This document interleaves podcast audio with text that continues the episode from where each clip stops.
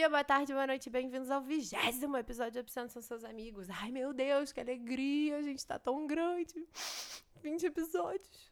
Ai, como é que é o negócio que eu tenho que falar? Um podcast sem pudor? Uma central de podcast em formato de educação? Não. Uma central de educação sexual em formato de podcast. Tananina. O, o convidado de hoje é um convidado super especial. Ele aparece aqui a cada 10 episódios. Esse é um Santcast. É uma subversão das mil subversões que eu gosto de ter do podcast. E ele já veio aqui antes, no décimo episódio, onde a gente falou sobre palavrões e sexualidade. E talvez você ache que uma coisa não tem nada a ver com a outra, mas se você ouviu aquele episódio agora, você sabe que tem. E você também sabe que a gente não consegue se ater a uma pauta, a gente muda de assunto com muita frequência. Parece que nada faz sentido e nada encaixa, mas em algum momento a gente dá um jeito de encaixar as coisas. O que eu aprendi fazendo um segundo episódio com a mesma pessoa que não fosse Amigos Pervertidos, né? Foi a primeira vez que eu fiz com um convidado, assim, pelo, enfim.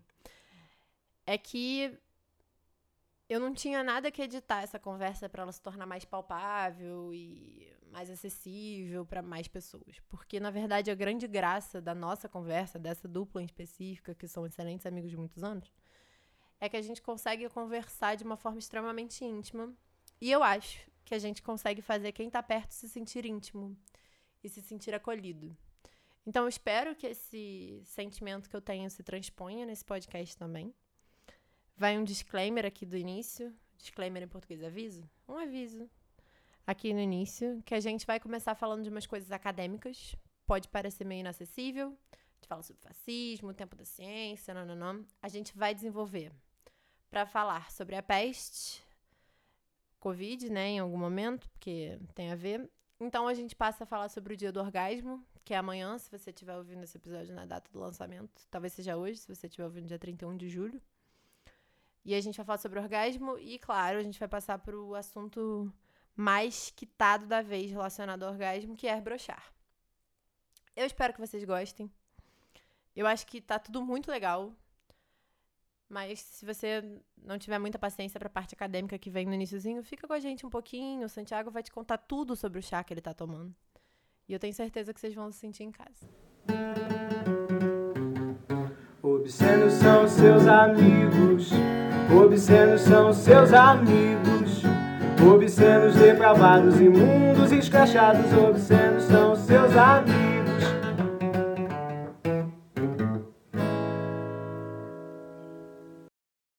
Oi, amor. Tudo bom? Tudo bom. Você quer se Voltei. apresentar? É o Santiago de novo, gente. Tudo bom? Que tava aqui no décimo episódio, pra quem não viu. Agora vai ser de 10 em 10, se Deus quiser. se você quiser, não tem Deus, não. Caralho, literalmente ateu. é, não, então, o que eu tinha que falar com você, agora nesse momento, ah, é. Esse episódio, décimo episódio, ele, ele foi, teve muito feedback, ele foi muito amado pelo, pelo grande público. Teve mesmo. Conheci gente nova, pelo, gente que eu, que eu não conhecia pelo podcast. Aí, valeu pelo feedback, gente. Muito obrigado, amo vocês. Ótimo. O áudio voltou a ficar estranho. É porque eu acabei de derramar chá em mim mesmo. Aí o áudio dá uma. fica um pouco perdido. Cara, todo episódio que você gravar comigo, você tem que derrubar o líquido que você estiver bebendo, porque você derrubou cerveja pelo estúdio inteiro da última vez. Eu sou desastrado. Não, então, eu tô falando que eu derrubei chá em mim mesmo, justamente pelo fato que eu estou completamente sozinho na minha casa. Então, quem tem que derrubar, quem mais pode derrubar o chá senão eu mesmo, na verdade? tá. Então, logicamente fui eu mesmo, porque eu estou sozinho na minha casa. Entendi. Você quer falar, você, eu queria muito, na verdade, que você falasse daquele texto que você leu sobre o tempo e a pandemia, essas coisas? Eu posso falar, é porque, é porque aos, aos, aos que não me conhecem, eu sou um, eu sou um historiador formado, carteirada. E, e a minha área de pesquisa na minha pós-graduação é História do Tempo Presente. Tema que também me gera um grupo de estudo que eu comecei a desenvolver com a minha antiga orientadora, e nesse grupo de estudo a gente discute temas dessa área aí da história do tempo presente, que é minha área de pesquisa. E tem um pensador francês, o Bruno Latour, que está desenvolvendo há um tempo já, desenvolve reflexões importantes sobre o presente, e ele, ele fez algumas contribuições. E nós lemos algumas contribuições do Bruno Latour e do François Hartog, que é outro, outro francês também, que é importante também nessa área do tempo presente.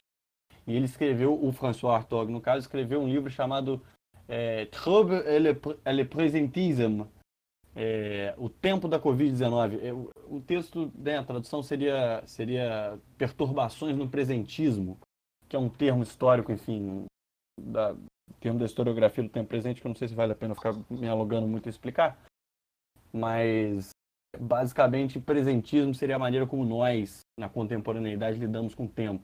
Um tempo que se justifica por si mesmo. Um tempo sem passado e sem futuro.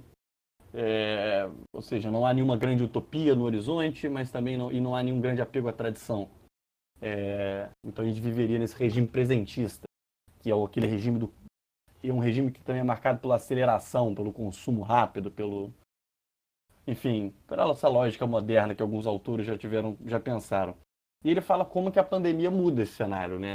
A gente é obrigado a ficar em casa, diminui o nosso contato. Ele fala também como que é importante, a gente tem uma dimensão do tempo, que é o tempo social, né? A sociedade vive no tempo e a gente é o tempo do relógio, mas também é o tempo do trabalho, é o tempo do, do ônibus, é o, são coisas que marcam o nosso tempo, né? A gente está olhando para o relógio o tempo todo.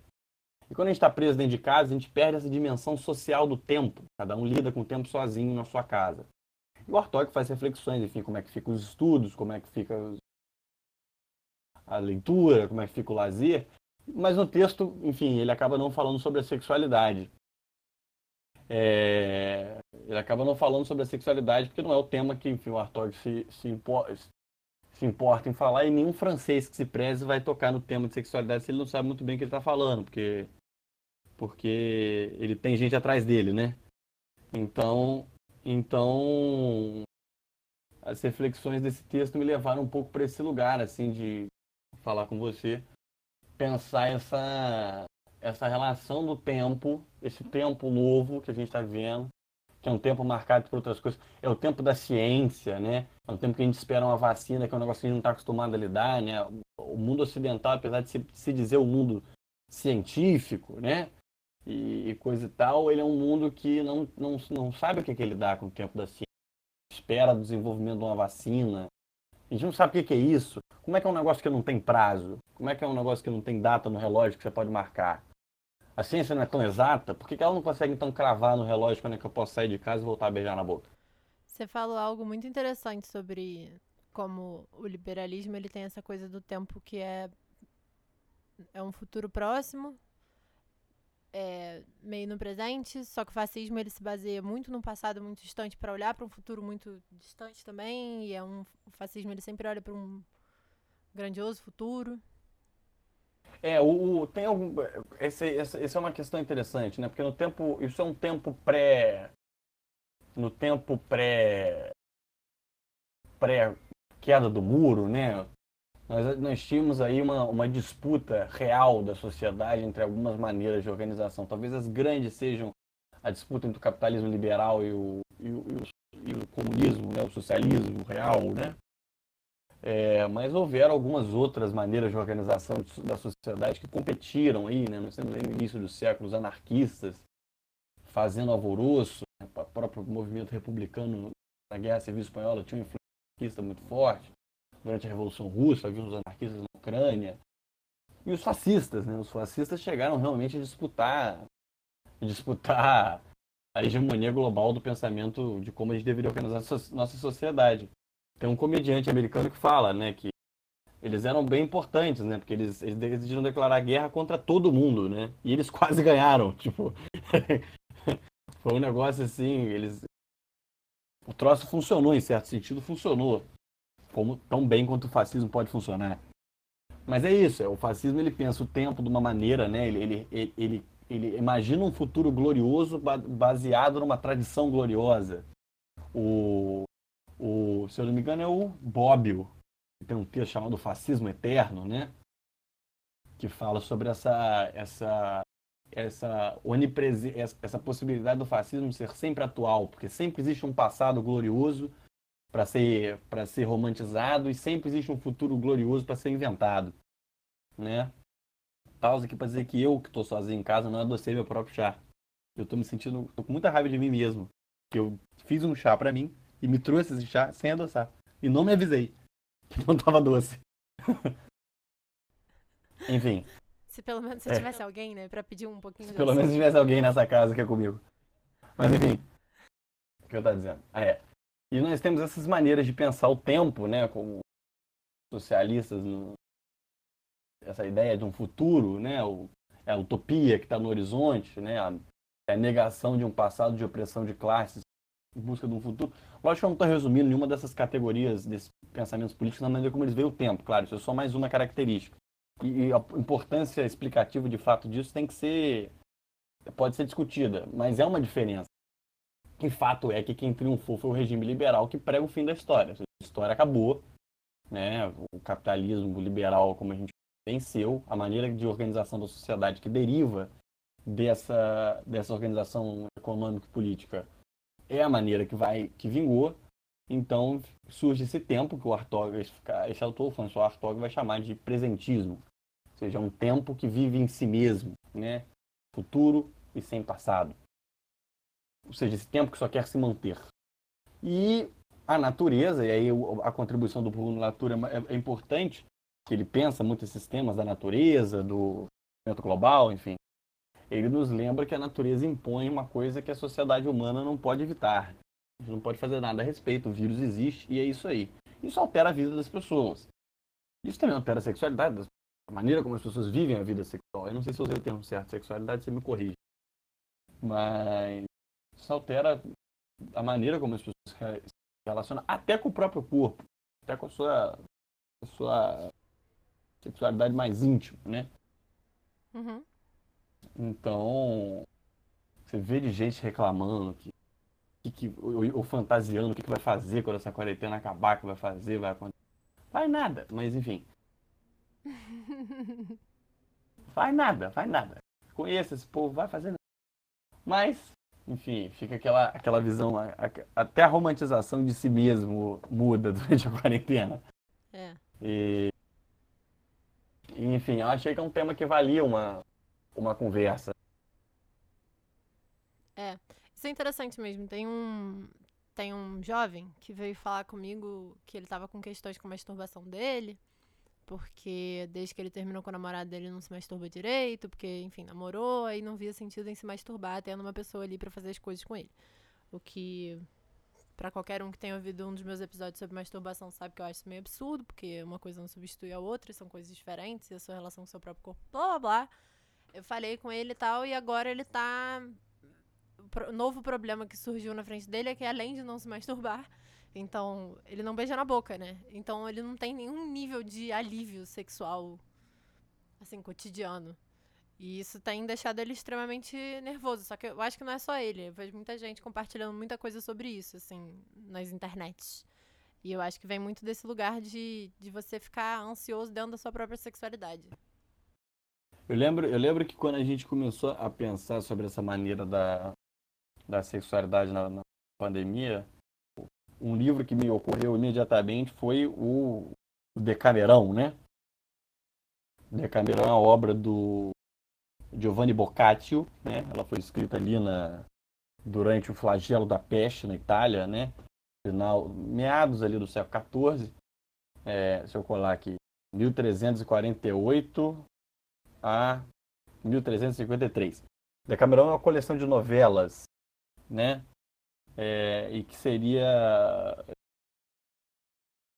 tradução assim, que eu posso dizer, etimológica da, da ideia que seria a jornada de 10 dias, ou seja, é, uma, é, uma, é um grupo, ele conta, são 100 novelas escritas em meio ao flagelo da peste, contando da vida dos jovens, enfim, de, contos de amor, histórias de sexo, eróticas, trágicas, enfim, satíricas. As novelas foram escritas em meio ao flagelo, como eu disse, o flagelo da peste na Itália. E a peste, a peste mesmo, aquela peste famosa, peste negra. É, e que conta a vida da Itália vivendo como, como uma sociedade partida em dois grupos. Aqueles que, em meio a, em, em face da morte, se entregaram a uma luxúria completa, né? e aqueles que, em face da morte, se dedicaram ao asceticismo, à oração, e a qualquer coisa que seja, enfim, garantir sua salvação, porque a morte está vindo. No qual os grupos de jovens ali que estariam contando e escrevendo nossas histórias se incluiriam majoritariamente no primeiro grupo, mas também tem coisas do segundo. É... Eu achei interessante isso, porque é um relato que dialoga em certo sentido com essas pessoas que estão dizendo que não, porque depois da quarentena eu vou fazer e vou acontecer. Lógico que as pessoas não estão fazendo isso porque elas vão morrer, né? não é isso. Uhum. Mas é como que essa, essa, esse, esse, esse encarar a natureza na sua forma talvez as mais violentas que ela pode se virar contra a humanidade como total, né? Que é um vírus que corre o globo todo. É... Como a preocupação com a vida sexual é, é atemporal, né? Na grande peste que nós temos, é, houve essa, essa preocupação também. Esses jovens que se refugiam numa, numa, fortaleza, num palácio, e lá vão viver aventuras luxuriosas porque, porque não há mais o que fazer, porque a morte, a morte bate a porta. É, eu, eu, me lembro do o texto de introdução do, do Decamerão é muito é muito é muito interessante porque ele fala lá pela Santos que ele fala que já viveu amores, ele já se entregou aos amores e na vida ele já foi traído, ele já se decepcionou, ele já se apaixonou, mas que a morte, a, a, a presença, a imanência da morte impõe a ele uma visão completamente diferente. Ou seja, o tempo do amor, o tempo das flores, o tempo das rosas, poesias não, não, não me serve. É hora de dar vazão a uma verdade oculta por essas camadas de amor. Enfim, pode ser discutido a visão do Bock, lógico. É... Mas o fato é que ele marca, ele é um marco inclusive na literatura, né? O romantismo medieval tem ali uma uma visão, né? Há quem diga que seja talvez a primeira obra do realismo europeu, né? Enfim, cabe aí, você tem, você tem linguistas na sua lista de contatos aí que podem, linguistas e profissionais das letras que podem dizer isso melhor que eu.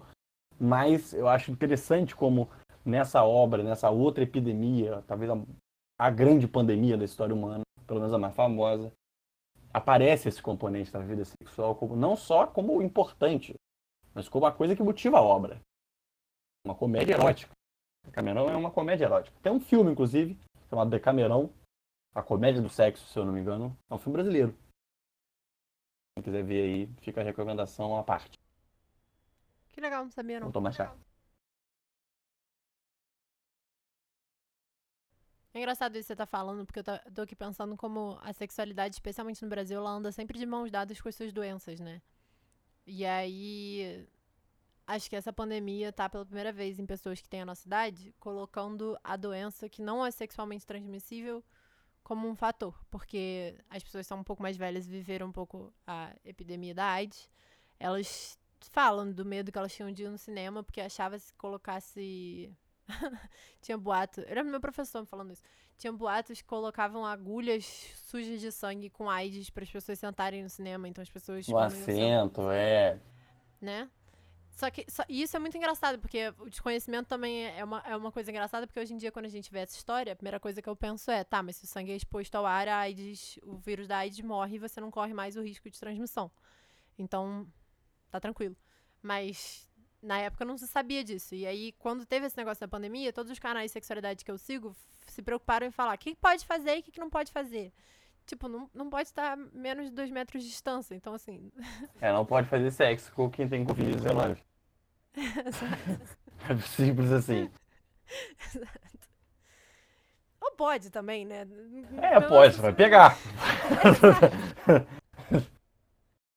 é, é, essa, essa é a questão, né? E é uma doença. É, é, e aí que é, o, que, é, que é o X do negócio, né?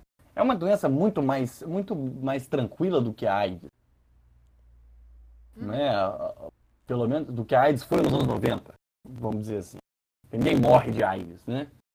Então, vamos dizer que a AIDS nos anos 90 era durante, durante muito tempo. Nos anos 90 só não antes, principalmente nos Estados Unidos, era sentença de morte por parte das pessoas, né? É. Tinha muito que ser feito. Tinha até morrer. Na, na época que a Covid apareceu, a gente tem quanto tempo aqui que a gente ouviu falar dessa ela é Covid-19 porque ela é de 2019. De, ela é dezembro, então, é dezembro de 2019. Então, temos aí no máximo, mas assim, no máximo um ano, né? Um ano depois da descoberta da AIDS, se você pegasse a AIDS, era, era, era morto. Né? Era um corpo. Esperando a hora de, de ir. É... Só que ninguém deixou de sair de casa por causa disso. Porque havia na relação que as pessoas tinham com a AIDS, aquela coisa o câncer gay, né? Essa visão de que a AIDS tem um quê de castigo, né? Uhum. Ela condena, ela condena a vida promíscua, né? Covid não tem essa porra, né? então não tem isso, né? Ela condena a vida promíscua, é um castigo divino, né? Mas não sai. Ninguém dizia que quando, ninguém dizia que quando passar esse negócio da AIDS eu vou sair dançando por aí. Não, quando acabar esse negócio de AIDS aí eu vou sair. Não, porque não vai acabar. Mas é engraçado que essa visão que tem em todas as, as doenças sexualmente transmissíveis, né? Tem, a, tem uma expectativa de que a pessoa merece aquilo, de que ela fez por merecer pra ganhar aquela doença. Quando, enfim. Não é essa a realidade. É, fez. tem- Não Fez. necessariamente. Não necessariamente. Claro que Então, não de- tem. É hereditário. Geralmente. É, mas, mas é uma minoria dos casos. A, a melhor maneira de se, de se, de se proteger de, de DST é o celibato. É, a mesma coisa que, enfim, se você nunca comer nenhum alimento que faça nenhum tipo de mal à saúde, sua chance de ter problema cardíaco é diferente. Aí ninguém Ah, acha que sim. infarto é castigo de Deus porque você está comendo brigadeiro. É porque existe essa peste em cima do sexo. Que eu tava dizendo? Ah, existe essa peste em cima do sexo que faz com que as pessoas, por exemplo, condenem como políticas de combate da ST. Né? É, a pessoa só pega se você, se você se expor. Eu falo que as pessoas deveriam ser contra também tratamento de infarto no SUS, doente de coração. Né? Uhum. Só se alimentar direito e fazer exercício. Simples assim. Simples assim. O, como diria o, como diria o Dave Chappelle, just say no, né? Ué, você não é contra? Não diga não quando alguém te oferecer um brigadeiro.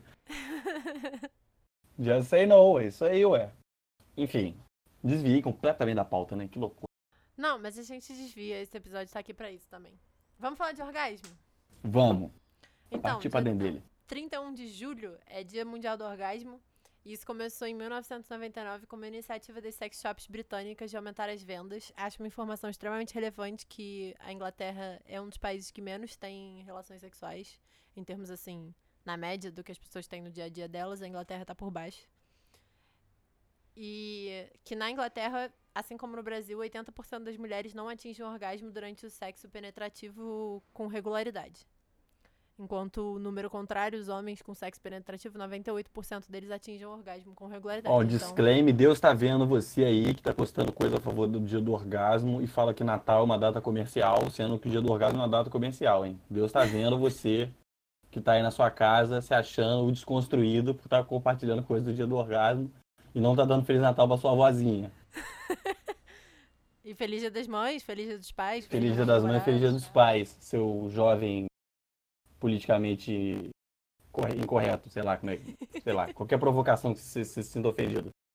É isso que eu estou dizendo mesmo. Estou jogando na sua cara sua hipocrisia.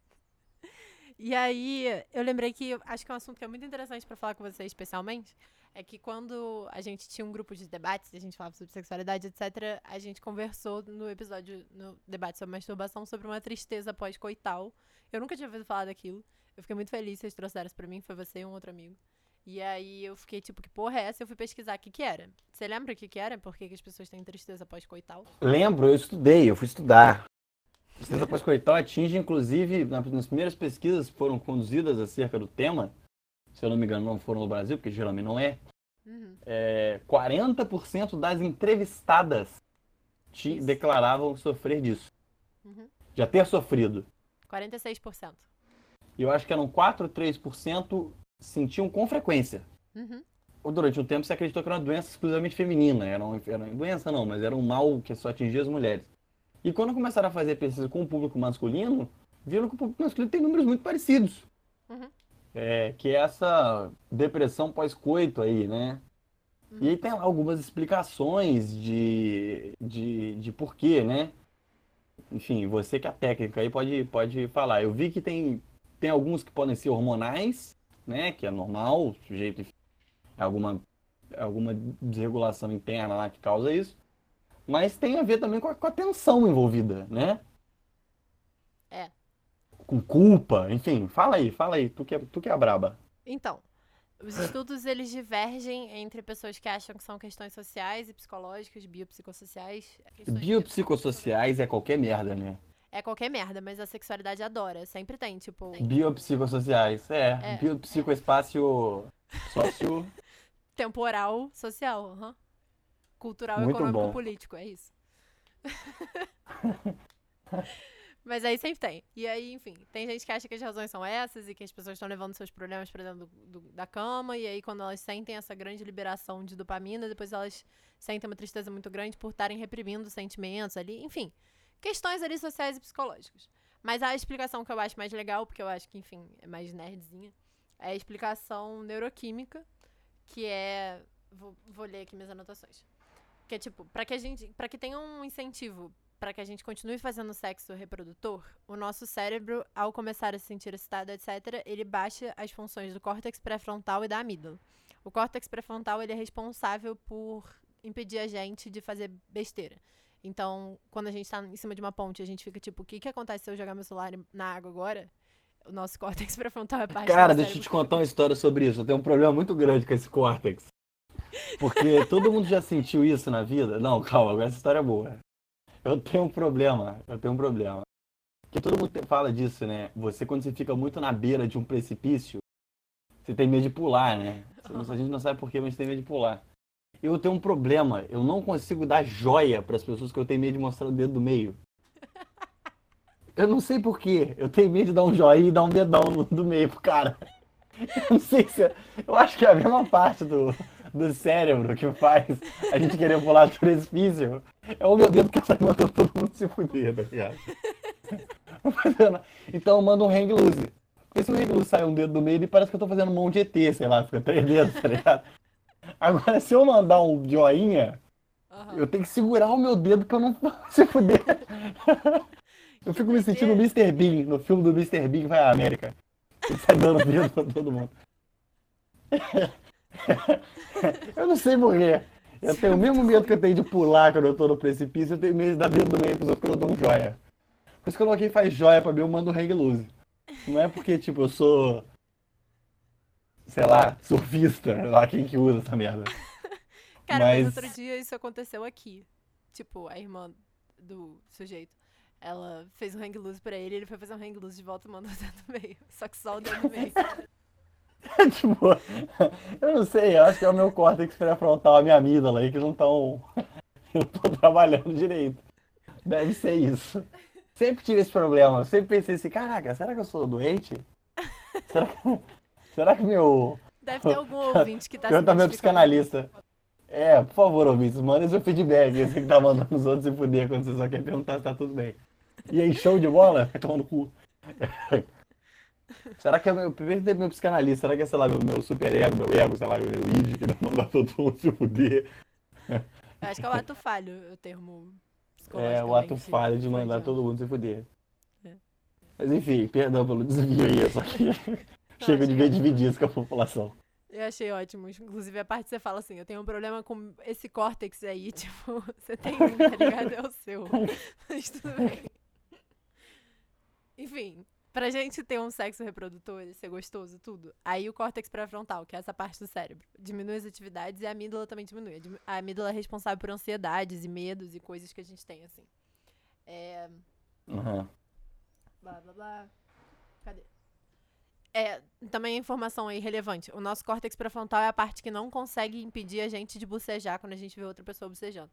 Porque outras partes do nosso cérebro ficam tipo, "Shh, cala a boca, a gente tem que bocejar. E aí ele não. Esse era outro problema também que eu tinha, que eu não podia, quando eu ia de noite eu escovar dente. Eu não podia bocejar na frente do espelho, senão me via bocejar, bocejar de novo. Aí eu ficava uns 10 minutos ele sem conseguir escovar o dente, bocejando como um idiota. Aí eu tinha que entrar no quarto, escovar um pouquinho o dente, pra voltar.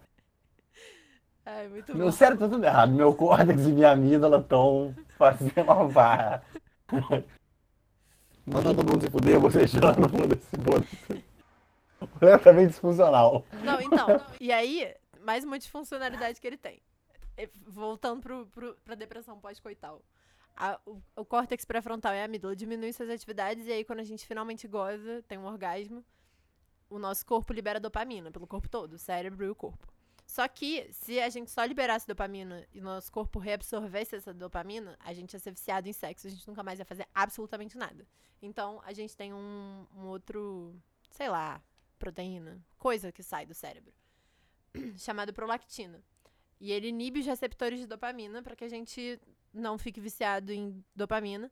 E isso traz. E ele traz sentimentos de satisfação sexual, relaxamento. Essas coisas que as pessoas sentem quando terminam de gozar. Uhum. Só que aí, o problema é que ao mesmo tempo que a prolactina tá ali inibindo os receptores de dopamina, o córtex pré-frontal e a amígdala de- voltam a funcionar. Então a tristeza é só os nossos neuroquímicos, tipo, tentando se balancear de novo. Só que tem um momento onde era pra você estar muito feliz e aí do nada tudo se compensa e você fica muito triste. E aí depois eles se balanceiam e você vive sua vida feliz. E tende a durar entre 5 a 2 horas. 5 minutos a 2 horas. Cara, duas horas, o cara fica refletindo ali sobre a. sobre como que ele é um lixo, como É. que ele não tá contribuindo nada pra sociedade, só que ele deu umazinha. Exato. Mas aí é no máximo duas credo. horas. Senão é questões Porra, psicológicas. no tipo, máximo duas horas? Porra, pra mim era no máximo 30 segundos ali, o tempo você dar descarga. Já devia ir embora. Cê- não, mas já- eu já tive maiores que 30 segundos já. Teve uma vez que eu chorei, tá ligado? Chorei, falei, minha vida, eu não sou ninguém, eu tô com muitas emoções, e eu comecei a chorar. Mas Eu só não durou posso cinco apoiar, na- apoiar a mão na testa, tá ligado? Por quê? Ah, porque aí eu começo a refletir. Eu tô ali, eu acabei, eu apoio a mão na testa, eu, puta. Osso. Você vira pra pessoa que tá com você e fala assim, segura minha mão, segura minha mão. Não posso tocar minha Teve um dia que eu tive isso depois de uma, de uma autofelação, né? Aham. Que eu já abri meu computador, aí eu, enfim, vou abrir aqui o material que eu vou utilizar para essa de inspiração. E eu tava, tipo, trabalhando. Aí eu parei, tipo, vou dar uma pausinha pra, pra me divertir um pouquinho. Cara, quando eu acabei, eu fechei a página, abriu na página do trabalho que eu devia fazer e não tava fazendo. Nossa Senhora. Eu me senti o lixo mais lixo que a humanidade já, já tinha concebido. É, Judas olhando no espelho, tá ligado? Que coisa absurda. Eu, eu me olhei e eu falei assim, eu sou uma farsa. Tipo, sem calça ainda, tá ligado? Aham. Nada mais deprimente você ficar triste sem calça. Acho que a É. calça dá esse conforto pra gente. Ficar triste sem calça é um negócio muito horroroso. É verdade. No meu caso, eu Ai, acho que sem calça é tranquilo, mas aí tem que estar com uma blusona dessas que cobrem as partes Entendi. Faz sentido. É porque eu tô sempre sem camisa, né? sempre que eu posso. Uhum. Então, então eu não sinto falta dessa parte, não. Mas sem calça é um negócio. Ficar triste sem calça é um. Você se sente pego de, de, de calça riada, como já o ditado. Talvez o ditado fale disso, inclusive. Você pega com as calças riadas, seja quando você é pego pela depressão, e não por alguém. Inclusive, no episódio que vem antes desse, que você vai ouvir, semana na penúltima semana de julho, Quem que é o. o Chico. E aí ele vai falar sobre Francis. quando ele foi pego de calça riada na casa da mãe da nossa amiga. Cara, essa é a melhor história. Se você tá ouvindo esse programa e não ouviu o anterior, que eu tô falando com um programa que ainda não saiu, mas enfim. É, É, mas é, essa é a dinâmica. se você ouv- não, tá ouvindo esse programa e não ouviu o do Chico, você volte imediatamente e vá ouvir o do Chico, que essa é a melhor história do universo. Não existe história melhor. Eu ouvi essa história no dia seguinte ao ocorrido. Eu já ouvi essa história umas 500 vezes. Eu acho que eu, eu, eu ouço essa história duas vezes por, por mês, assim. E eu ri todas as vezes. Quem tiver a oportunidade de, de conhecer o Chico, não, mas quem tiver ainda a oportunidade de conhecer o Chico um dia, vai lá, fala com o Chico, porque ver ele contando é especialmente engraçado, porque o Chico é um jeito muito engraçado. É. Não, mas eu ri horrores gravando esse episódio com ele, foi divertidíssimo. Nossa, mas essa história é fantástica. Ele falou seu Ai, nome, não. ele falou assim. Tinha um amigo nosso, posso falar o nome? Eu falei, pode. Aí ele falou assim, vomita... o Santiago, que já esteve aqui nesse programa, vomitando os bofs no banheiro. Aí eu subi, aí ele contou a história. É o pagamento. Por você estar sempre ouvindo essa história. Por ele estar sempre contando a história. É, é, é, essa história é maravilhosa. Enfim. Ouçam, ouçam. E aí, ele contou algumas histórias das vezes que ele broxou. Mas você tem uma história de broxar muito boa também. E eu acho que isso tem a ver com orgasmo, né? Porque a grande, o grande medo da pessoa é não chegar ao orgasmo e no meio do caminho, se der pra broxar ainda, tudo deu errado nessa relação. Não, ó, vamos identificar algumas coisas aqui. O medo da pessoa não é não chegar ao orgasmo. O medo é ou brochar ou chegar ao orgasmo muito rápido. Isso é um medo também. É que eu. é, Mas tenho medo de não chegar ao orgasmo. Tem nada. De experiência com esse, com esse medo. Eu não tenho esse medo, não. Eu fico me sentindo o Batistaca, a máquina de amor selvagem, incansável. Qualquer coisa é só virar pra pessoa e falar assim, pô, eu vejo que não vai rolar, eu falo assim, pô, tô bem já. Tô tranquilo. Aí você pergunta, É, né? faz- Você é muito educado. Você pergunta, você tá bem? Quer continuar? Não, mas aí dá pra ver, às vezes a pessoa tá esbafurida. Você vê que, é- você vê que, É que a pessoa já, ela já tá fazendo por educação. né? Essa. Que é muito triste isso, fazer sexo por educação. Eu sempre acho esse momento muito triste quando um já gozou e o outro não- ainda não. Você acha triste? Eu acho momento- tão bonitinho. Não, mas não. É bonitinho quando, quando é você e a pessoa que você ama. Ah, Agora, quando tem aquele momento de sexo por educação, todo mundo já fez sexo por educação. Vamos ser sinceros aqui. E não bagulho tipo pagar conta, que você tem que pagar, você não se sente obrigado. É tipo desejar bom dia. Bom dia, como, como vai? Sabe? aham. É o equivalente sexual disso. Mas é, é, é uma sensação bem incômoda.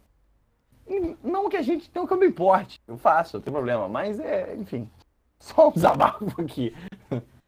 Eu tô pensando se a pessoa que tá comigo também acha meio incômodo, porque ele super fez hoje, tá ligado? Eu pedi mesmo. Eu falei assim, não, não, não. Sério, na moral. Não, mas às vezes quando a pessoa pede pra você, você se sente ali, pô. Tá ligado? Caraca, eu sou o brabo. Essa pessoa de vida ou morte, né? É. Mas enfim. Mas fala aí, você tava falando de. Não, você tem uma história ótima sobre a primeira vez que você broxou. Aí eu queria saber se você gostaria de contar dela. Porra, a primeira vez que eu brochei na minha vida foi. Foi no momento que eu, que, que, eu ia viver uma fantasia ali, né? De fazer. De fazer a. Uma grande reunião ali de três pessoas pra fazer aquela famosa. aquele famoso prato francês, o ménage, né? E, pô, vamos tentar, né? Sou jovem, né? Eu era jovem nessa época. É, no auge da minha juventude, eu sou um senhor de idade, tá? É mesmo. Um velhinho. Enfim, eu ia me dedicar a essa tarefa. E eu tava, na... e aí você fica naquela tensão, né? Tu tá, tipo, você sente como quem tá indo pro, pro, pro- pro- Eu sempre imagino que o candidato do Soletrando, do Caldeirão do Hulk, se sente daquele jeito. Uhum. antes de entrar na cabine do Soletrando. Eu tô chegando, só depende de mim, né? Não sei o quê. E aí eu, eu aquele negócio, chegam umas três pessoas em casa, foram cada um tomar seu banho, duas delas foram pro, pro, pro quarto e eu fui o último a tomar banho. Eu ia encontrar, enfim, ou seja, eu já ia encontrar o circo armado, né? Uhum. E aí eu saí do banho com aquela postura de rock balboa, né? Tipo, ficando nos, nos tornozelos ali e, e dando aquela ensaiada, aquele sparring no espelho e vamos lá. E tem que dar tudo certo, porque enfim, você nunca sabe quando a oportunidade vai sorrir de novo. E, aliás, é um dos grandes problemas que a brochada tem para os homens. Que é a sensação de que se você brochou na primeira, você não come mais né? A gente pode falar disso depois, eu acho uma coisa muito importante, porque boa parte do tabu em cima da brochada vem por causa desse fato. E é um fato mesmo. Tu perde, tu perde e tu não faz mais. A não ser que seja muito bonito. Fora isso, se tu não funcionou na primeira, você, via de regra, não vai ter uma segunda chance. Ou seja, as pessoas não são compreensivas. Eu vejo muita gente compartilhando um videozinho bonito de gente falando sobre desestigmatizar a brochada e não aceitar. Não dá uma segunda chance. Então, reflitam, pessoas que fazem isso. Saiu Reflitam. essa semana. Mas a gente fala sobre isso depois. É, mas enfim. Aí comecei lá o caminhado do, do corredor da morte, abri a porta do, do, do, do quarto e vi, enfim, o movimento já acontecendo. E aí você, assim, homens da minha audiência de meu Deus. A gente fala que não, a gente inventa desculpa, a gente. Mas sendo sincero, mesmo, desde o início tu sabe que não vai dar. Tu sabe que não vai rolar. Tu, tu, tu chega, tu vê o negócio, não vai dar. Você, vai tentar, porque às vezes dá. Mas é, mas assim, não vai dar. Tu sabe que não vai dar. Uhum. Podem ser muito, fa- multifatoriais os causas que te levam a isso. Mas, via de regra, se tu conhece você mesmo, não vai rolar. Tu sabe disso. E eu tava naquela, né? Pô, vamos tentar aqui, não sei o quê, vamos participar do movimento aqui, enfim, eu ainda tenho da cintura pra cima, é tudo canela, né? Então, vamos embora. É, ué, da cintura pra cima eu sou, eu sou um ser humano hábil, eu tenho cinco dias em cada mão, enfim, tem um rua, uma, uma boca, uma língua, enfim, dá pra, dá pra fazer acontecer. Mas enfim, querendo participar com tudo que eu tenho pra oferecer, né? Cara, eu juro, eu juro, isso é sério, isso aconteceu mesmo. Eu deitei na cama e na janela tinha uma fresta na janela que dava pro, pro muro do lado de fora. Quando eu comecei a sentir meu corpo reagir, aquela, aquele, aquele, começa aquele, aquele pau vacilante, sabe? Uhum. Ele quer ir, mas ele tá naquela, ele tá naquela meia marcha ainda, sabe? Uhum. Famoso meia bomba. Meia bomba, é, exato. Cara, eu vi um gato andando em cima do muro. E eu sou um sujeito. Não, calma. Eu sou um sujeito muito relapso. Depois eu posso contar uma história sobre isso. Eu me distraio muito fácil assim, com sexo. Eu vi um gato em cima do muro. O gato tava andando. Ai, meu pai. O gato tava andando no muro. E o gato tava ali, andando, pipipi, popó. Eu olhei pra baixo, vi o movimento acontecendo, olhei pra cima, vi o gato. Eu olhei pra baixo de novo, mais um movimento, vi o gato. Daqui a pouco eu vi o gato dando uma desequilibrada. Quando eu olhei pra baixo de novo, eu só ouço aquele. Uau! o gato caiu. Aí não fudeu, não vai acontecer mais nada. Perdi tudo ali. O gato caiu, caiu tudo. Foi, foi, foi uma desabada completa. Eu falei, não vai dar. Mas por quê? Porque não vai dar. Eu acabei de ver uma cena que eu não consigo. Não tem como acontecer nada. Aquele gato arruinou minha noite. O pouco de. O pulso que ainda pulsava foi morto por aquele gato ali. Acabou que, enfim, por serem pessoas que eu já conhecia, que, que com, com quem eu contava ali com a confiança e tal, acabou rolando de uma maneira tranquila, a gente conversou e acabou rolando. Uhum. Então nem é uma história aqui de derrota. Eu tenho minhas histórias de derrota, essa fez não foi uma delas. Mas porque foi ali um momento de. Até de descontração, porque, porque eu, a companhia permitia. Mas, mas, porra, na hora tu fala assim, caraca, não, não, não, por que me abandonaste, pai, né? Aquela coisa. É horrível.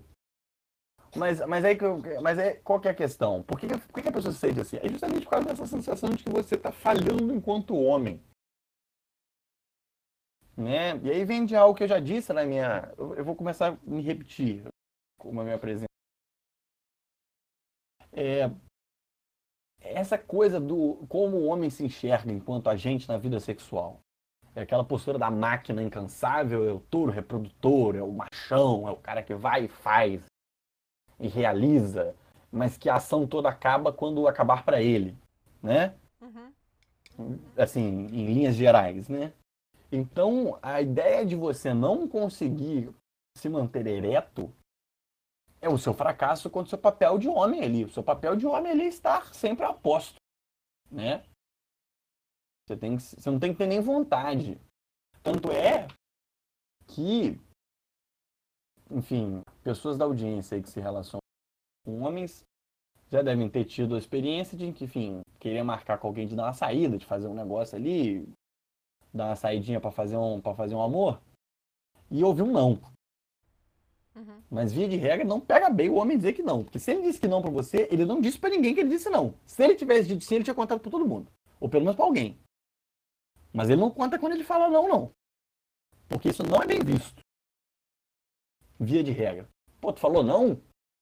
Ainda mais se, se quem tá em volta dele acha que, acha que você, pessoa para qual que ouviu não, é legal. Dava pra ir. Se a pessoa não se sente atraída também, a pessoa fala, eu não sinto atraída também, entendo que ele não senta. Se ele se sentir atraído por você, a primeira reação dele vai ser: por que, que você falou não? Uhum. Porque não existe a possibilidade de você não ter vontade se você pode. Não é, não é algo másculo você fazer. Entendeu? Eu não sei se isso se manifesta da mesma forma com casais é, casais gays. Não é, a meu, não é o meu trato cotidiano. Mas, aliás, é é uma, é uma, acho que é uma pergunta válida. Como é que funciona esse mundo da brochada entre casais não heterossexuais? Uhum. É, eu não sei responder essa pergunta. Mas eu sei que, que isso é um jogo onde há cumplicidade dos, dos, dos gêneros nessa história. Porque da mesma forma que você. O homem, quando olha para outro homem, faz essa pergunta do por que não? E também existem mulheres que te cobram isso. Que botam essa peste de você no seu homem de verdade, tu tá topando ir, tu tá correndo. É. Eu É. quis e fulano correu. Eu já ouvi gente dizendo isso na minha frente, não pra mim, mas na minha frente, Pra outra pessoa. Eu tô aqui querendo ficar com você, querendo sair com você e você tá correndo. Ou seja, você não tem que ter vontade, você tem que ter, você tem que ter tempo. Porque se o cara tem tempo, ele tem que ter vontade, porque ele é homem. E se ele não fizer isso, ele não é homem. Isso é, É, uma cumplicidade. É, e cria problemas comunicativos seríssimos, né? Porque ao mesmo tempo que o homem pode dizer não porque ele não tá afim, por qualquer motivo que seja, porque não, não importa, é, a mulher pode ficar achando que ela é menos por causa disso. E que, enfim, ele tá enrolando ela, ele é um boy lixo, porque só saiu com ela uma vez, blá blá. Exato, exatamente. E isso, e, aí isso se reverte também para o mundo da, da brochada, né? O sujeito ele não vai ter outra chance. E, geral, via de regra não tem. É. Via de regra não tem. Durante muito tempo, eu falo isso para, enfim, para os meus, pros meus camaradas e gente que eu conheço, toda vez que eu falo sobre esse assunto, que a gente conta essas histórias assim, de derrota, é algo que eu sempre digo, assim, gente, nada mais triste do que o sujeito que broxou não aceita. É triste. Mas Ele como fica ali no esforço. Ah, ele fica fazendo esforço pra ver se o negócio vai, se engrena. É, fica aquela punheta de pau mole ridícula. É triste mesmo. É triste. É triste. É muito triste. Então, assim, qual é, mano? Tu perdeu, tá ligado? Uhum. Sabe? Não foi dessa vez. Faz outra coisa aí, meu irmão. Não fica insistindo nisso. Faz outra coisa. É, por que que tá, tipo... Nesse ponto que eu posso dizer, pra- pra- quando, quando, quando a gente sempre conversa e alguns amigos que já ouviram falar disso, concordam e dizem assim, pô, viu que não vai dar? Desenvolve o resto que tu pode fazer, garante que vai ser uma noite legal pra outra pessoa, o mais legal possível, e é isso. Foi feito o sexo É. né? É... Mas assim, que talvez não tenha sido tão bom pra você, mas, mas você vai tirar alguma coisa daquilo. Agora, se pra você não é sexo, se você não tiver um melhor, e se você não, se não houver penetração, eu acho que não tem nada errado com você. Tá? Eu vou deixar claro que eu não compartilho dessa posição de que o homem que, que, que se brocha, ele não faz nada, ele não é egoísta. Ele gosta daquele jeito. Ele tem todo o direito de gostar. O que satisfaz ele sexualmente é a penetração. Ele tem todo o direito de se sentir satisfeito assim. E de não querer fazer outra coisa que não seja essa. Ele tem esse direito. Aí você vê o que você vai fazer sabendo que você tá saindo com o sujeito, que é assim. Aí, você- aí a escolha é sua. Mas ele tem esse direito também. Ué, Mas por que não? eu, eu acho que a dificuldade está em saber que a pessoa é assim. É muito raro. Aí, isso, né? exato. Porque você tem Mas que ser aí que bom tá. de cama. E ser bom de cama significa gostar de outras coisas, necessariamente. Exato. Mas também ser bom de penetração. É, também. Você tem que ser bom em tudo, inclusive. Ah, Até que, até que tem certas coisas que você não precisa ser bom, não, porque a maior parte das, das pessoas durante a vida vão ter, vão viver a vida inteira tendo sexo oral merda. Então, Não, mas não importa se ele é bom ou não. Importa que ele tenha a figura de bom. E se ele disser eu não gosto de fazer sexo oral, ele se torna uma pessoa não boa necessariamente. A virilidade e- a performance dele na cama vão pra, vão pra água abaixo, entendeu? Não importa Uhum. tanto. Sendo que ele pode fazer, por exemplo, a pessoa pode não gostar de dar um oral e dizer isso com todas as letras. É, e por causa disso, ser uma pessoa muito boa com as mãos e, tipo, usar as mãos muito Uhum. bem. E, enfim. Ou outros brinquedos, ou ser uma pessoa que fica, tipo, então, eu, eu brochei, Eu gosto muito de penetração, não tô muito afim de dar um sexo oral. Mas pra mim ia me satisfazer muito se eu conseguisse ver você se masturbando enquanto eu falo putaria no seu ouvido. E a pessoa pode ser um excelente falar putaria, tá ligado? Existem Uhum. muitas formas de performar na cama, só que tem coisas que você não pode não Colocação gostar e uma delas é sexo oral. Exato, exato. Eu achei essa colocação perfeita. Esse cenário que você descreveu, inclusive, eu já ouvi gente que passou por cenários assim. Tipo, agora eu não tô afim, mas a gente pode fazer isso e foi, e foi legal, sabe? Não foi, não foi o ideal, não foi o que todo mundo planejou, mas raramente é. É, raramente. Raramente é exatamente como foi planejado. É, Ou melhor, nunca é como foi planejado. Às vezes é melhor, às vezes é pior e é isso. é pior. Exato, exato. Concordo plenamente com Mas nesse sentido, assim, eu acho que. E aí fica o outro lado, é tipo, essa, figu- essa pessoa que não se interessa se o negócio não for penetração, sabia admitir pra si mesmo também, tiver, eu sou um ser humano, isso acontece. Né? Isso acontece. E, e dizer isso pra outra pessoa, eu não gosto, exatamente como você disse, eu não gosto se não, se não tiver isso, eu não sou muito fã. Mas isso eu acho legal também, dá pra fazer isso. É, o problema é que essa relação se desenvolve, esse tabu ele é duplamente alimentado entre você não é viril, se você não consegue manter uma ereção, o mundo masculino impõe isso pra você, e do outro lado, você não é homem o suficiente, você não vai ter outra chance, você passa pro final da fila das pessoas que essa pessoa vai ficar porque você falhou. Né? Porque eu queria exatamente aquilo e você não me deu exatamente aquilo. Quem nunca ouviu quem tem amigas mulheres, e aí vale ser mulher do seu jeito, de ouvirem essa pessoa falando com um certo desdém de alguém que não que, que broxou. É, mas eu acho isso engraçado, porque... Todo mundo já ouviu.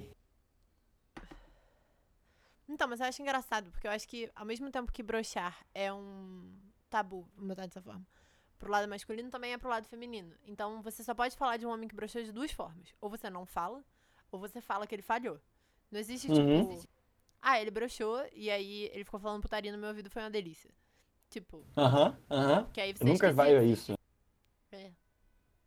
Eu já ouvi gente falar que, bro- que eu, eu entendi que o cara tinha broxado, a pessoa falou assim, ah, o que, que rolou? Pô, a gente saiu e tal, rolou um sexo oral, a gente se tocou, foi ótimo, gozei, a gente dormiu. Isso é uma história de uma brochada. Mas a palavra, essa palavra não apareceu. É. Né? Essa palavra não apareceu. E que aí entra em outra coisa, né? Mulher também brocha.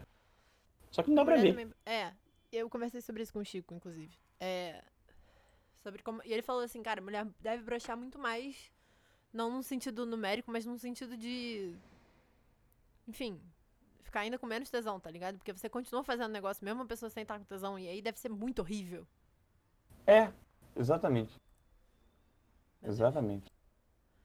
E aí, acho que um ponto que também é relevante é que o lado feminino dessa história também é meio complexo, porque também tem uma coisa de tipo, se ele broxou com você é porque você não é tão gostosa, você não é tão bonita, você não é tão boa Aham. de sei lá o quê. E aí afeta diretamente a imagem pessoal que a mulher tem de si mesma, né? Que enfim. Sendo que vale dizer, no final- gostosa. É, exato. Isso é importante. Pode até dar outro programa. isso aí. Mas enfim. é, Essa, essa, essa, essa questão de tipo. é, A brochada feminina e como se encara isso. É, eu esqueci completamente o que eu ia dizer. Acabei de perceber do meio da frase e eu me toquei que eu não tenho ideia do que eu ia falar. Então, siga a pauta, porque eu não tenho a menor ideia do que eu ia falar em seguida. Lembrei o que eu ia falar. Lembrei o que eu ia falar. Lembrei que eu ia falar. Porque tem essa questão. O que, que leva alguém a brochar? Aí você, você que é especialista. O que que leva? É. Várias coisas. Geralmente, tipo, a maior parte dos casos é porque a cabeça da pessoa tá em outro lugar, questões psicossociais, biopsicossociais. E aí a, a cabeça da pessoa tá em outro lugar. Mas às vezes pode ser cansaço físico e aí o, o sangue não vai pro pau. Porque o que, que, que é brochar, né? Acho que talvez começar por aí seja melhor. O pau estar duro significa que ele tá cheio de sangue. E aí brochar significa que aqueles vasos sanguíneos não estão sendo tão alimentados de sangue assim. E aí pode ser porque o seu corpo acha que não é o momento e aí ele tá preocupado em alimentar sangue para outras partes do seu corpo. Pode ser porque você tá com a cabeça em outro lugar, como você tava com um gato que caiu. E pode ser. Não, eu tava com a cabeça. eu tô- meu sangue tava todo no meu fígado, que eu tinha bebido a minha vida. Ou isso. Excelente. Porque eu sei que álcool, álcool é um negócio assim que derruba, rapaz. É. E Maconha aí, também, dica, porque aí- seu corpo acha que tá morrendo. E aí ele fica tipo, não, o sangue vai pra cabeça. Que ela claramente não tá funcionando Não, direito. então. Então, coisas, coisas que, que, que. Dicas aí. Dicas do Santiago aí. Pegue sua cadeta e anote. Cerveja, fermentados em geral, são piores do que destilados. Eu li isso em algum lugar, isso é cientificamente verdadeiro, eu não sei por Mas parece que o consumo de certos tipos de bebida, com certas quantidades de álcool, elas funcionam com. elas exercem uma relação diferente. Porque a- é, o consumo de drogas que causa alteração da sua percepção, né? Uhum. É, elas podem ser estimulantes também. Tem gente que bebe e fica com vontade de, de fazer amor. Uhum. É, só que dependendo da bebida, ela causa a quantidade que você tem que beber para causar alteração, aí cerveja, que você tem que beber um pouco mais para ficar bêbado.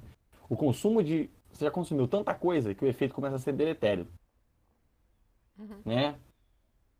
Se fosse, sei lá, vodka, sei lá, 30%, o efeito do álcool é otimizado porque é uma quantidade de bebida menor para uma quantidade de álcool maior. Enfim, tem, mas assim, bebe- estar bêbado não ajuda aos, aos fumantes. Também não ajuda.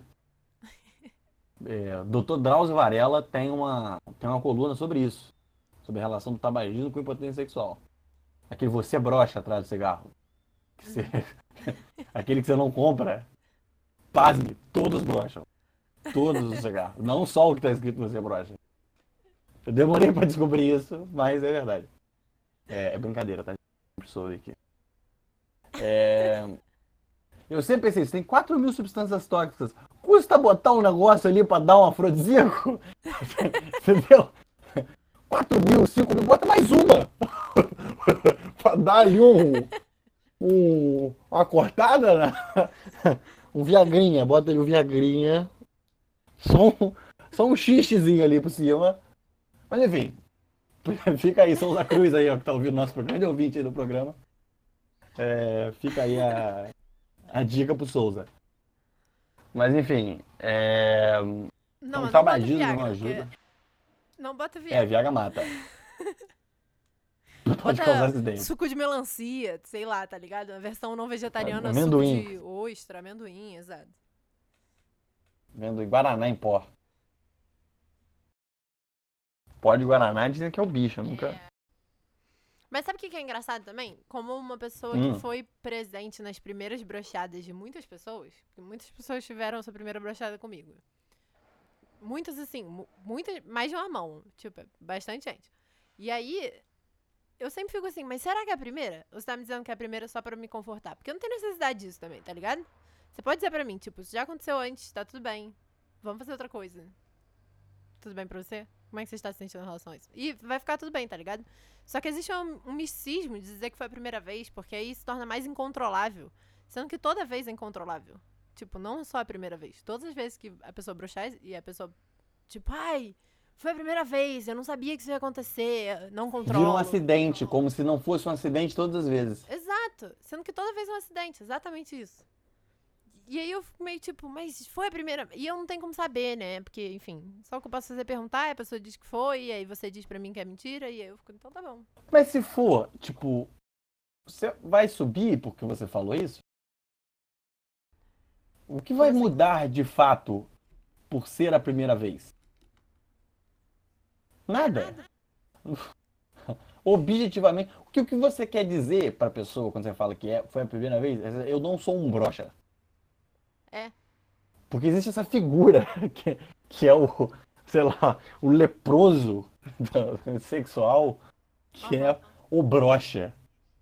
Aham. Né? O fulano é um brocha. Porra, o fulano é um, é um, é um impotente. Né? Ele não tem episódios de impotência. Ele é um impotente. Porque Qual é o salto entre um... Todo homem vai brochar em algum momento da A não ser os que não façam sexo. Mas... é, O que que separa o cara que vai brochar do brocha?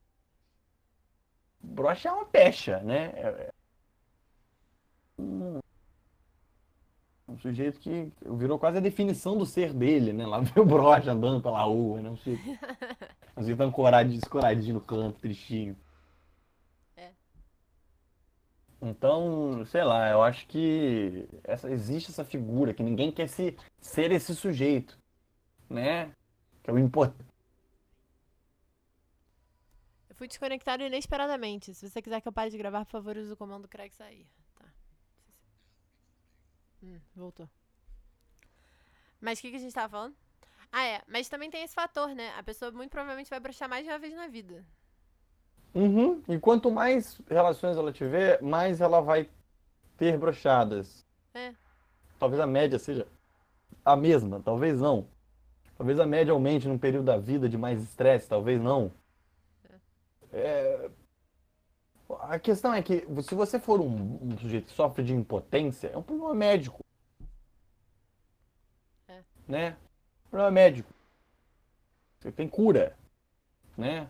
Tem tratamento. Pelo menos o tratamento tem. Se não tem cura, tem tratamento. Agora, se aconteceu com você uma vez, quando acontece a primeira vez com você, você se sente um impotente. Você acha que você, você, o seu pênis está morto. É, eu lembro quando aconteceu comigo pela primeira vez, eu fiquei tipo, eu- enfim, é isso. Vou, abraço, vou, vou, vou pro meu pro asilo jogar dominó agora. Porque eu e aqueles senhores já atingiram a sua. Eu já atingi, a- passei da minha maturidade sexual. Então eu sou agora um, um brocha. Esse é meu. Esse sou eu agora. Né? E você passa dias pensando assim, caraca, o que foi que eu errei? E a segunda vez, e a vez que, que sucede, ou seja, o próximo sexo que você vai fazer, vira tudo sobre não brochar. O que não ajuda a não broxar. Que não ajuda. A pior coisa que você pode fazer quando você não quer brochar é pensar que você, que você não quer brochar. É tipo, tenta não pensar no diabo, né? Não pensa no diabo. Pronto, você tá pensando no diabo exatamente agora que eu te falei. Olha o diabo aí na tua frente aí, ó. Agora também pisca os olhos. Você tem que pensar pra piscar e pra respirar agora. Toma essa aí. Todo programa agora vai ter eu arruinando essas funções automáticas. Córtex pré-frontal vai tá perce- loucura. E agora você está percebendo que a sua língua é um pouco maior do que a sua boca consegue comportar. Ela é levemente desagradável guardar a língua dentro da boca. Essa é terrível, essa pra mim é a pior de todas. Não, é de você realiza que a sua língua automaticamente ela fica para fora do dente. Você tem que contê-la sem perceber. horrível, horrível. Agora eu tô, tô assim também, estamos todos juntos nessa aí, ó. Estamos todos juntos. Ah, eu, eu acho que o pior de todos é o de piscar, porque o de respirar, sei lá, né? Muito tempo de yoga e, sei lá, exercício, aí eu aprendi a respirar. Mas, tipo, a pessoa fala pra mim, você tem que pensar pra respirar. Eu fico tipo, tá, eu sei desligar. Não, da língua pra mim é o pior de todos. Aí, ó, guarda a língua na boca aí, bota a língua dentro da boca aí. Percebe como é que ela é levemente maior? Aham. Se curva pra cima dos dentes, né? Terrível. É, ela tem que, você tem que dar uma retraída nela. Olha aí, viu, ouvinte? Ai, Santi, excelente. Não sei mais o que falar. Acho que o assunto de broxar já foi, depressão pós-coital já foi. Você quer falar sobre coisas boas do orgasmo? É ótimo, tem um orgasmo. Isso é maravilhoso. Acho esse, esse é um bom dado, de fato. No. Gozar, tipo, é, tem, tem uma aura em volta disso, né? Quem nunca passou por aquele de gozar juntinho, né? Uhum. Porra, é amor de verdade, gozei, gozando juntinho. É... Aquele momento quando você descobre, quando você faz o outro ter um orgasmo, você vê a pessoa tendo ali, se- acontecendo, fazendo, acontecendo. Uhum. Porra, é, é um momento tão legal, cara. Enfim. E, e quando você se. Até se você fizer isso pra você mesmo, você fala isso sempre, né? Quando você, principalmente quando você fala de masturbação, né? Você criar um ambiente agradável pra você se dar um orgasmo também é muito legal. Eu, por exemplo, tem vários episódios que eu, quando eu faço, quando eu pratico uma masturbação e tenho um orgasmo legal, eu me sinto mais bonito, cara. É, mas, mas isso é, é, é pra isso mesmo que serve. Sabe? Eu levanto, tipo, levanto, me olho no espelho, assim. Uhum. Meu quarto tem um espelho de corpo, né? Uhum. Então eu olho pro espelho e, e fico tipo. Eu, eu falei que meu quarto tem um espelho de corpo, passei a mão na frente dele como se alguém pudesse ver. Acreditem em mim, ouvintes. É, porque eu estou na minha casa, porque eu estou de quarentena. É, e, e, e, tipo, eu passo, eu passo ali na frente, eu me vejo. Tipo, e eu, assim, não me acho. Eu sou uma pessoa, quando eu olho pro meu corpo, eu nem, me, nem acho meu corpo feio, mas também não acho nada demais. Eu acho que eu tenho uma relação com o corpo que, que a maior parte dos, das pessoas que eu conheço, pelo menos, tem, que é. não é nada. Não vou conquistar ninguém mostrando ele, mas se pegar do ângulo certo, dá para fazer uma graça, sabe? Uhum. Então, assim, é escolher bem o ângulo, escolhendo bem a luz, até engano. Uhum. Mas assim, quando eu me olho depois, eu fico, caraca, meu irmão. Porra, tu é o bichão mesmo, hein? Tu é o, o, o bicho da goiaba. Porque tem essa sensação, eu tenho, eu tenho essa sensação de que, tipo, eu sou esse corpo, sabe? É meio engraçado, né? Aquelas, quem nunca teve essa aula de filosofia, né? Tipo, você é a sua mão? Por que, que você fala que é sua mão e não eu mão? Qualquer merda. Esse exemplo bosta de, de aula de filosofia de ensino médio. Você fala sua mão, seu corpo. Enfim, para além dessa babaquice, eu acho que depois desse momento, você se sente conectado com o seu corpo diferente. É, eu estava lendo hoje sobre. Pensando sobre a nossa conversa, o que, que ia ser dito. Eu disse, ah, não, porque tem mais coisas envolvendo o sexo que não são só o ato em si, tem elementos mentais e espirituais. Eu não acredito que seja nada espiritual de nada, mas enfim. Uhum. Existe realmente ali mais envolvida, é, também fala da sua relação consigo mesmo, né? Uhum.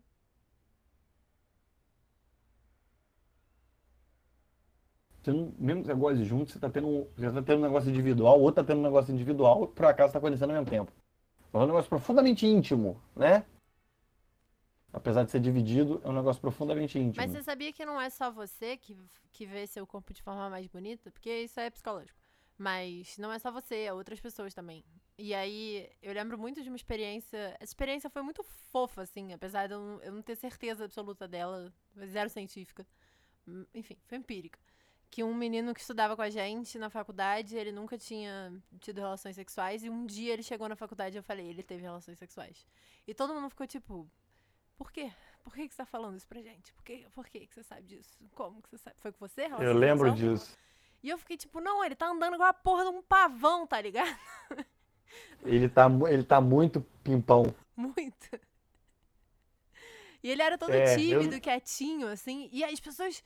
E aí, do nada, ele, ele começou a ser- ter- despertar interesse nas outras pessoas, pela própria postura em que ele começou a ter com o corpo dele, porque ele já tinha tido. Exatamente. Nada, eu lembro perfeitamente desse dia. Uhum. Eu lembro perfeitamente desse dia. E, tipo, é verdade, a pessoa tava ali, tinha uma aura em volta, né? Uhum. De. Porque é, eu lembro, eu sou um sujeito muito detalhista, né? Eu lembro de detalhes, principalmente nas minhas, nas minhas relações, eu lembro de alguns detalhes. e essa- e As pessoas com quem eu já tive relação, elas, elas ocupam alguns lugares de detalhe na minha cabeça. Uhum. Todas elas sobrevivem em algum detalhe. Em certo sentido. E eu lembro sempre de, de, de- Tinha uma pessoa, especificamente, que depois de um bom orgasmo, achava que o próprio cabelo ficava mais bonito. Era sempre assim. Saía, entrava no banheiro, ajeitava o cabelo e falava, nossa, meu cabelo ficou bonito. Tava só bagunçado, o cabelo tava bagunçado, mexido, o cabelo já era bonito, mas assim, dava um movimento, né? Não ficava aquele bagunçado, parecia que você tinha saído de uma máquina de lavar, não era isso. Era, era um bagunçado, tipo, desorganizado, né? Aham. E a pessoa, tipo, pô, meu cabelo tá bonito. É, ou seja, é, um detalhezinho na que a pessoa se olha de uma forma diferente. Tem gente que fala, pô, eu fico mais corada, fica com a, com a parte de baixo dos olhos rosada, sabe? E sempre assim, e, pô, a pessoa fica com isso aqui rosado, fica, a pessoa fica mais corada. E você percebe que a pessoa se olha no espelho com a cara diferente. Uhum. Isso é um momento sublime, assim. Acho que vale perfeitamente ter um dia pra isso, porque é realmente orgásmico. É bonitinho mesmo. E quando a gente termina de ter um orgasmo, a gente também libera ocitocina, que é uma coisa que dá. É o, tipo, é o, hormônio, é o mesmo hormônio que sai quando você tá alimentando uma criança. É o hormônio da, da conexão, né? Pra você se sentir conectado com outra pessoa e tal. Só que se Você você. tá amamentando, você quer dizer. você- Isso, o que, que eu falei? Alimentando. É, amamentando. Sem Falei, eu tô dando papinha pra criança, foda-se, tá ligado? Come essa merda. Não, não, não. Amamentando. É, que é o, o hormônio lá da conexão, pra você se sentir conectado e tal. E aí, quando você tem um orgasmo sozinho, você libera a ocitocina, só que só tem você. Aí você se sente mais conectado consigo mesmo, neurobiologicamente. Neuroquímico. Neurosocioeconômico, químico, bio, Político, bio- socialmente. Exato. Uma outra, um outro negócio. Então, uma pergunta que eu, eu sempre faço, né, pros meus amigos e pessoas próximas, assim, que têm relações com mulheres e tal, porque mulheres tendem a ter menos orgasmos. Posso dar uns números, assim. Vai ter um post no Instagram, quem tiver interesse. Nessa semana aqui que tá saindo esse episódio, tem dois posts antes desse episódio que são só sobre orgasmo, a diferença entre orgasmos e ejaculação, números de orgasmo no Brasil, mulheres não, não terem orgasmos, blá blá blá. Mulheres têm menos orgasmos, no geral, na média. E aí, a pergunta que eu sempre faço a homens heterossexuais que se relacionam com mulheres é: como é que você sabe que a pessoa teve um orgasmo? Aí eu quero fazer essa pergunta pra você também. A gente já teve essa conversa, mas a gente pode ter ela aqui também. Como é que é? Como é que você sabe que a pessoa com quem você tá se relacionando teve ou não um orgasmo? Eu pergunto. Então, é. Esse tema, ele é, ele é controverso. Porque tem A mulheres... pessoa pode mentir pra mim? Pode. Não, é mais do que mentir. Ela Eu não consigo mentir. Eu não consigo mentir.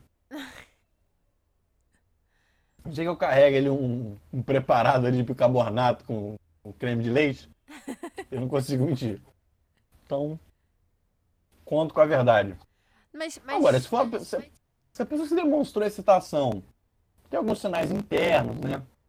Por exemplo, quando você está tocando a pessoa, algumas pessoas com quem eu, eu já, já, já rolou, você sente uma pulsação no dedo quando o dedo está lá dentro. Uhum. Você sente uma parte, não é, não é a vagina toda, é, um, é, um, é tipo como se fosse um anel, parece um anel mesmo Uhum. que tem ali um dedo, quase dois dedos de espessura, que dá uma apertada. É... E é tipo, é o mais próximo que eu consigo ter de uma confirmação. É, Isso que você sente apertar é, é a parte do clitóris que toca no canal vaginal. E ele fica ali pulsando. Igual o pênis pulsa também. olha aí. Entendi. O que geralmente eu faço é perguntar. E creio que é a resposta. Porque isso também tem muito a ver com como é que você vai saber que a pessoa está mentindo? Sabe? Como é que você sabe que seus pais não pegaram você na ponte? Né? Tipo, por que você acredita que eles são seus pais? Por que você não duvida de tudo que as pessoas te falam? Porque eu tenho, a minha ideia é tentar construir, tipo, uma, uma relação que a pessoa pode dizer. É conversar quando for bom, conversar quando não for tão bom, ou conversar quando for ruim, né? Uhum. É interessante esse negócio, né? Porque essa coisa da confiança com o outro. Porque, tipo, ah, eu vou dizer que o cara não fez, pô, mas ele vai se sentir mal, né? É como se eu estivesse dizendo pra ele que não foi bom. Você pode dizer, tipo, foi muito bom, você gozou, não. Ah, mas ele vai se sentir mal. Até que ponto isso é problema seu, tá ligado? Correto, vai se sentir mal. Pô, o cara perguntou, o melhor sexo da sua vida. Você fala, não. Aí a pessoa se sente mal. Tipo, o quê? É. Sabe? De- de- depende de o quanto você quer agradar o outro. E por que você quer agradar uma pessoa que se sente mal de ouvir um negócio desse, gente? Você falou que foi bom, a pessoa que não tá. Não importa se foi bom, importa se eu, se eu atingi o meu objetivo, ganhei minha estrelinha dourada na testa. É. Foi bom, a pessoa falou que foi bom. Agora, se disser pra mim que foi bom e estiver mentindo, pra mim é paciência. Eu vou pastar então, é. Eu vou ficar aqui também. Sou adivinho. Também tem isso, né? O Né? sexo não é feito pra você chegar no orgasmo, assim. Muito bom. a- Acho que, enfim, é o tópico do dia e é o dia de amanhã. Mas, assim, não é só isso que é sexo. Tem muito mais entre uma coisa É. Exatamente. E o orgasmo também não é, como a gente viu, também não é necessariamente em relação com o sexo, pode ter sozinho, por exemplo. Uhum. Coisas separadas que são muito gostosas quando, quando estão juntas. É. Exato. É igual queijo gorgonzola e uva. Muito bons separados. Uma Eu delícia, odeio gente. gorgonzola. Nossa, você tá errado. Erradíssimo. Eu tô comendo é, o, o waffle de avelã com é, biscoito de polvilho. São coisas boas separadas, juntas são boas, mas não tão boas. São relativamente boas. Agora, biscoito de polvilho com cream cheese Cara, é bom aham, demais. Eu.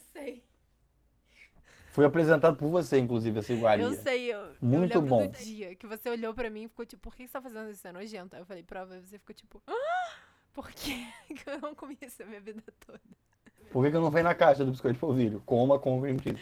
Aham, Consumir a tela com cream cheese. aham. Tá muito bom.